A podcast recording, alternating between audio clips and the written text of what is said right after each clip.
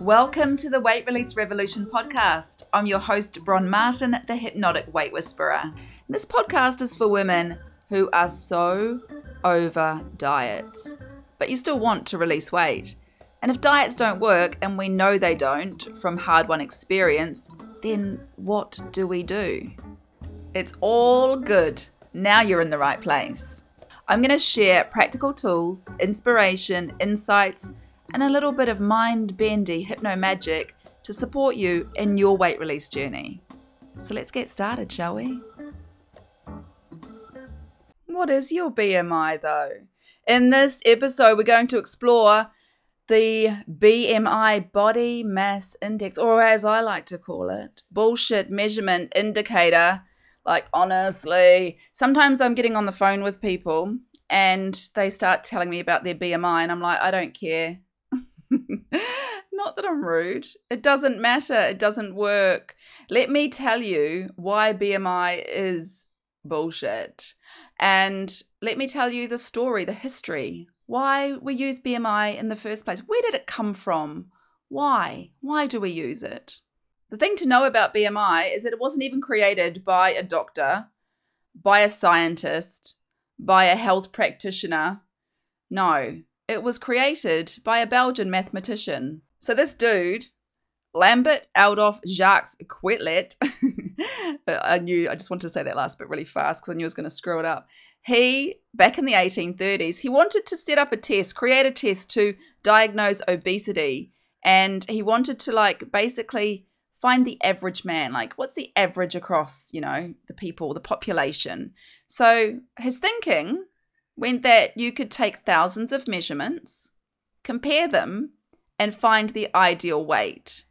And then he calculated these samples and found that weight typically increases in relation to the square height of a person. Keeping in mind, and I'm getting this information from the ABC, thank you, ABC, for doing all of my research for me. Keeping in mind that all of the participants in his study were Western European men. It wasn't about measuring individual health. And it wasn't until the 1970s when an American physiologist and dietitian Ancel Keys and a group of his colleagues promoted Quetelet's index as the best available way to quickly screen for obesity. But even when they did it right, they still didn't get it right. They didn't account for all body types. They measured healthy men from 12 sample groups, so at least they had a bit more diversity on the on the race and culture kind of thing. But it's not that's a whole population thing, not at an individual level for an indicator for your health. This is why when you're going to any sort of um, health professional and they're using BMI as some sort of indicator, it is ridiculous. Run. Run very fast in the opposite direction. And what happens as women who are wanting to release weight, it's using that BMI indicator as a measure of worth, as a measure of where do I fit in the scale of normal, right? And I remember back when I worked in an office, and this happened a couple of times actually, that women would just start talking to me, and often women talk about weight, and they would just be like, Oh, I went to the doctor and apparently I'm obese. And so then all of a sudden, now they've got this label in their mind of I'm obese. And they weren't obese. Like, you know, it's just ridiculous. So it's not a great measurement of the way that you show up in the world, of giving yourself that status now of, oh, now I'm unhealthy. And when you're feeling like now you're kind of labeled and stigmatized, then you can be really like, um, it can make you feel down on yourself. And when you feel down on yourself and you're like, well, what's the point anyway? I'm obese, so I might as well just keep going. And what can actually happen is there's a, a sort of a bias and a skewed perception around um, people getting medical treatment when they're overweight. So, quite often, doctors will tell people in bigger bodies to release weight, to lose weight. The problem that you're having with the issue that you're presenting with is the weight. And so then they do all of these this test and you're like you're outside the the normal range, you're in the obese range, you're in the overweight range. And then it takes the onus off, well, now you've got to lose that weight to fix that problem. And you're like, I came in with a sore toe. How's that related to weight? You know? And so it can make you feel like this is your fault and it can be a blame and shame kind of situation, right? When you are being presented with this information, that you can be an advocate for yourself and say, this information is problematic. It was designed to be a population kind of average, not as an individual measure of health and wellness. That'll shut them up. And it's understanding that you get to be your advocate for what you want, for what you need. And what you don't need is to be labeled. What you don't need is to be you're out of the normal range. If you're carrying weight, you already fucking know that, don't you? You already know that. You don't need somebody to point that out when you're looking at what you want to need when you go to see a medical professional. It's not to be stigmatized, it's not to be labeled, it's not to be even spoken about like that if your weight has got nothing to do with the presenting issue, right? Now, if you need surgery for something and the weight is has got something to do with it, then maybe. But still, the BMI doesn't actually work. Looking at the BMI range, if your BMI is between 18.5 and 25, your normal weight, normal, and your overweight if it's between 25 and 30, anybody with a BMI of 30 or more has obesity.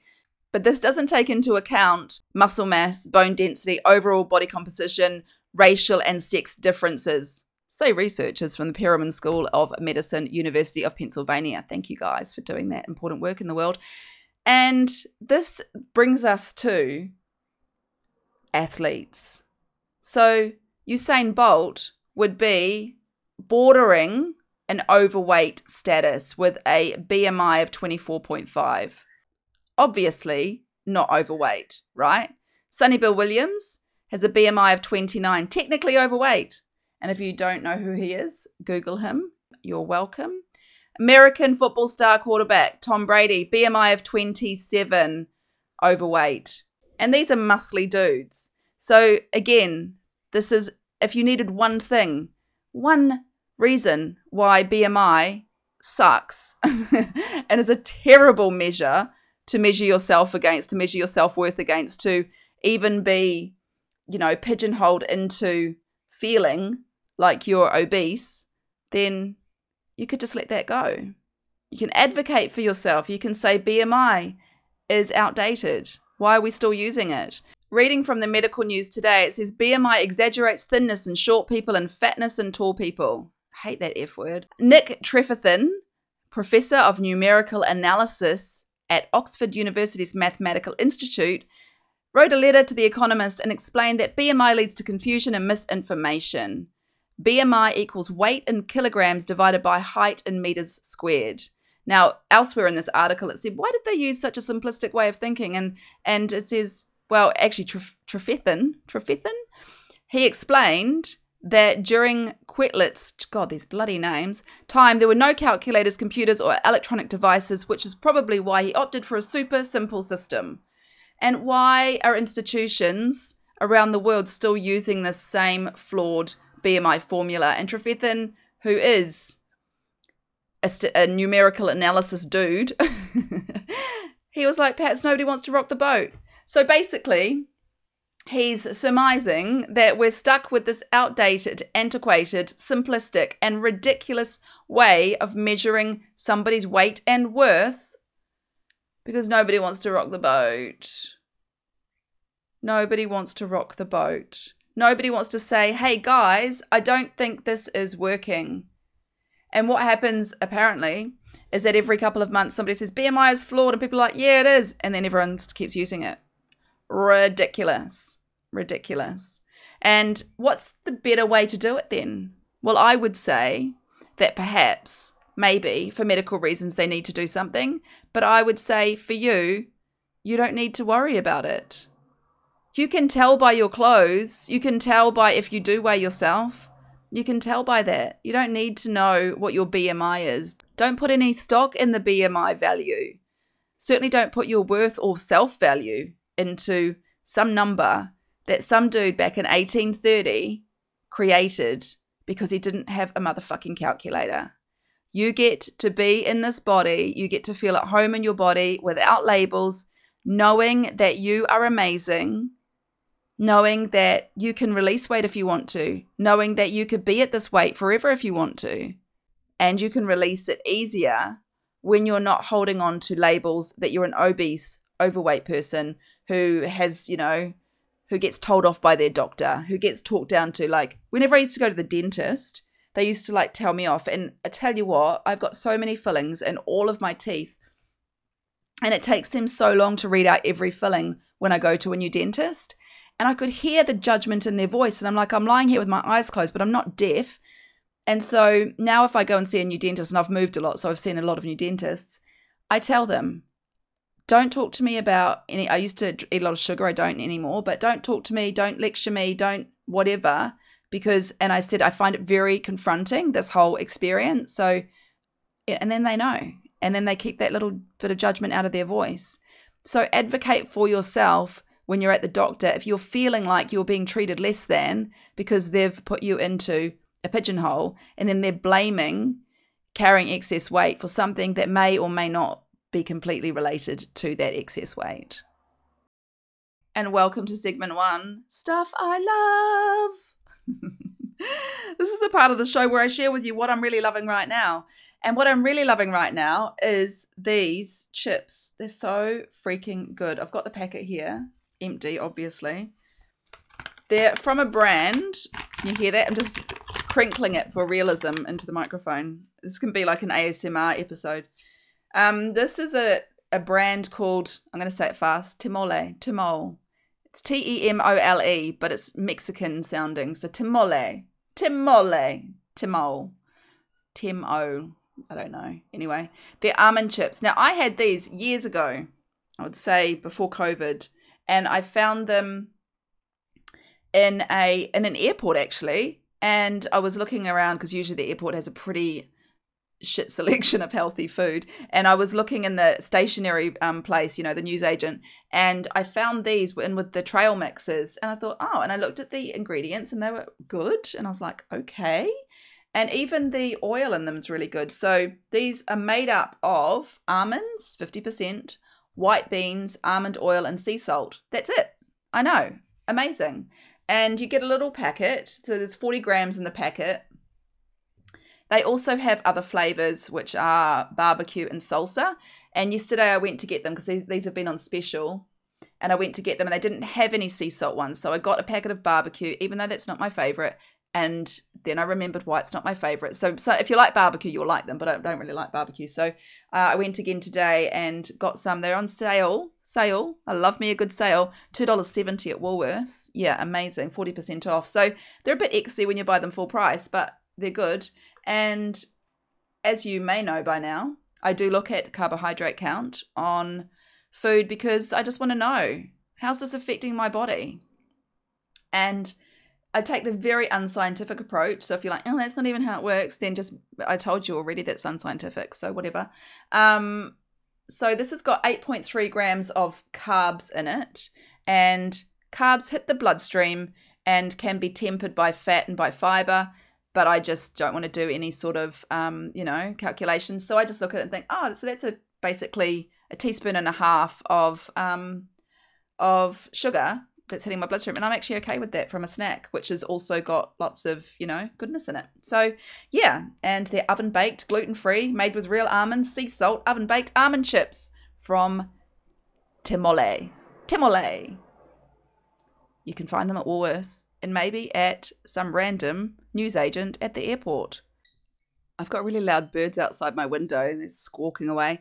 I tell you what, this is not part of this segment, but I don't want to give you a bum steer and you think, oh, all of these Temole products are amazing because I did get another one as well and it was cauliflower puffs. And I didn't even eat them. They just weren't very good. Like the texture of them in my mouth, and they actually were mostly made out of rice. The texture of them in my mouth was just gross and it just went gummy and it was disgusting. And I had about a handful of them thinking that maybe they would get better. They didn't magically get better. So I stopped eating them. And so I cannot recommend the tamale cauliflower puffs.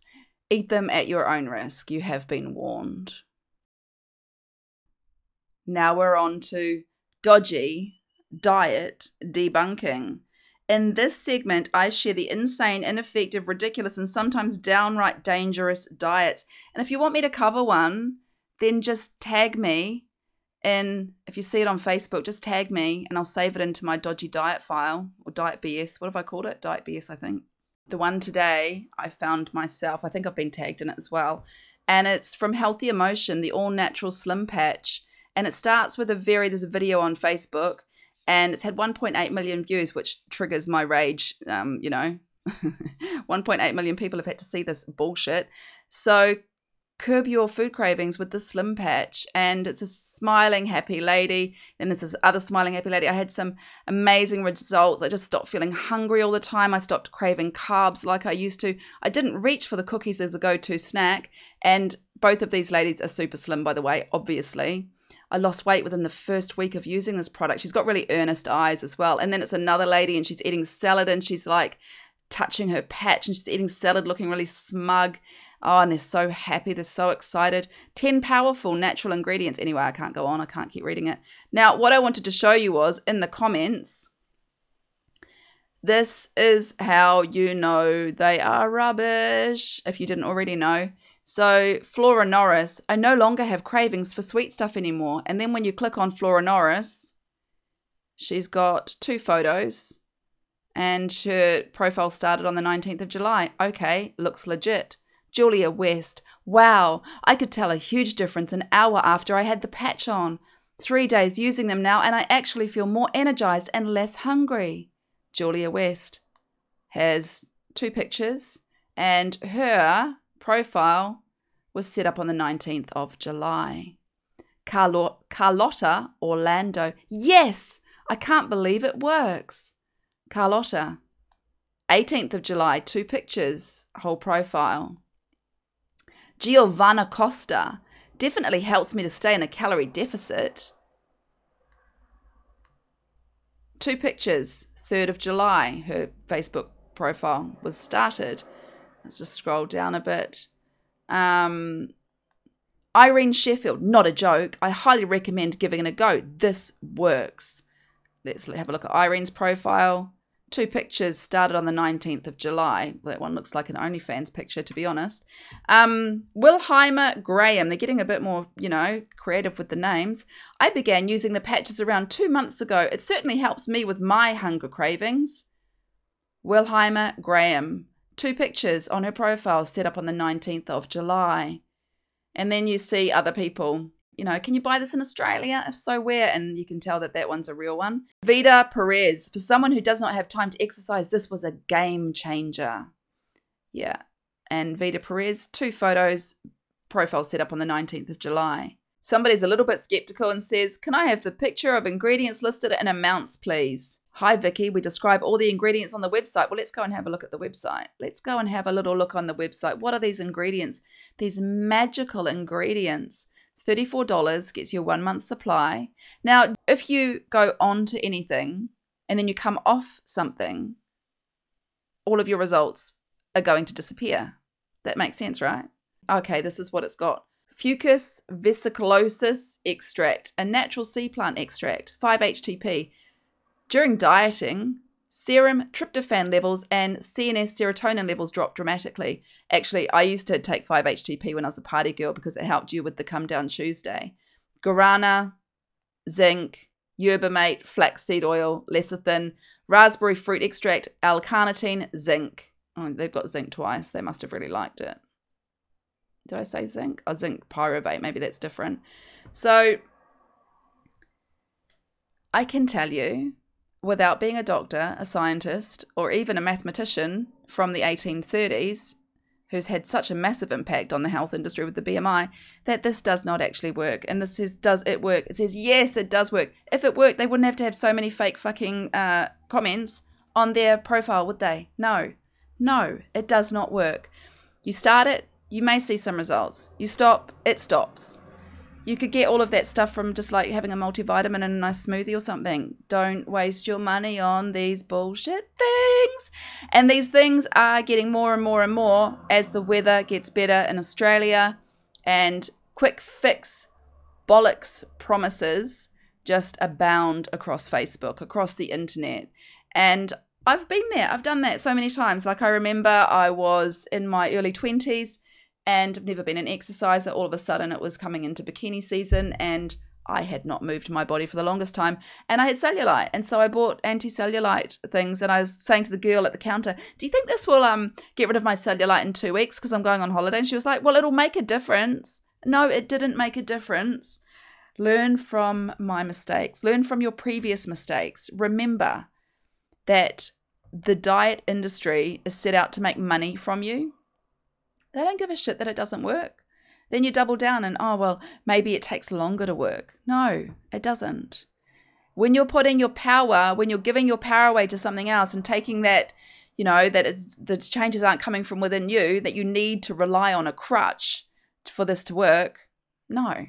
I mean, I even see people that, um, you know, are selling, like they're making out they're like doing this whole healthy kind of way of doing it, but then they're selling drops to suppress your appetite. I'm like, how does that fucking work? How does that work? It's taking you away from the knowing, intuition, and intelligence of your own body. Yeah, crazy. Crazy. Now we're up to the part of the episode where I pop a health food bubble. Something that you thought was healthier than it actually is. And in this segment of that's not as healthy as you think it is, how annoying was that voice? Uh, we're going to look at veggie chips. Now, sometimes you could think that, oh, I'm not going to get potato chips. I'm going to get some veggie chips because they're so much better for you.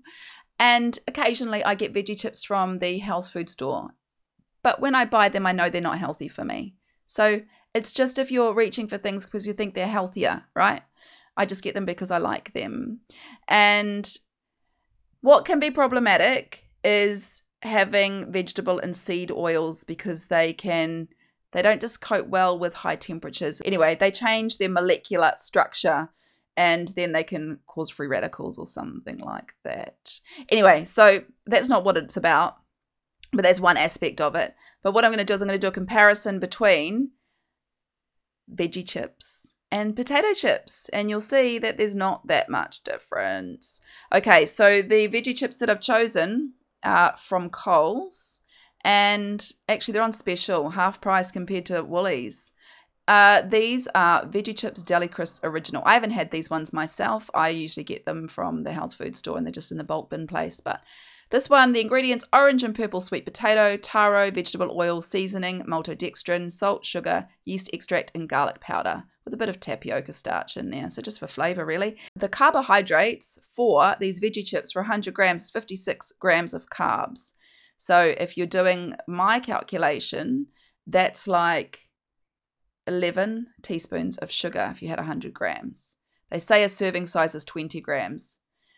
So then going over to this other one, which is just Tyrrell's lightly sea salted, slow cooked crisps. And these ones, oh, looky, looky. 100 uh, grams is 56.4 grams of carbs. So exactly the same. These have got potatoes, sunflower oil, and sea salt. So if you were doing a side by side comparison, these don't have all of the other flavors that the first one did, the veggie chips with the salt, sugar, yeast extract, and extra um, garlic powder. Now, yeast extract, there's there there's not really a link between yeast extract and MSG, but yeast extract contains naturally occurring glutamates, which are forms of an amino acid that are found naturally in food. So that's why they're using it for the flavor.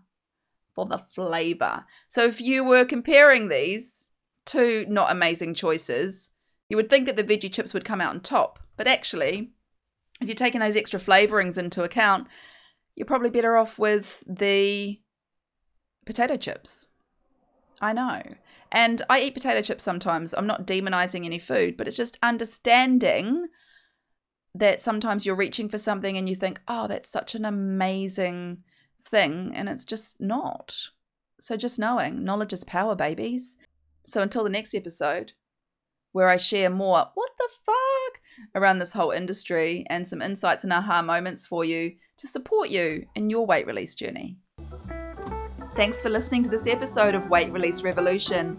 Now, every good revolution needs people. And so I would be ever so grateful if you could share this podcast out with friends and family. You know, those conversations when people start running themselves down or looking for miracle diet cures. Just share this podcast with them. Another way that you can share is to leave a five star rating and review on Apple Podcasts because that's showing Apple, hey, more people need to see this. And every time you leave a five star rating, an angel gets her wings. True story. Be sure to subscribe yourself so you don't miss out on any future episodes. I've made you a whole bunch of valuable resources that you can find by clicking through on the link that starts in go and ends in the word hello in the podcast description or show notes.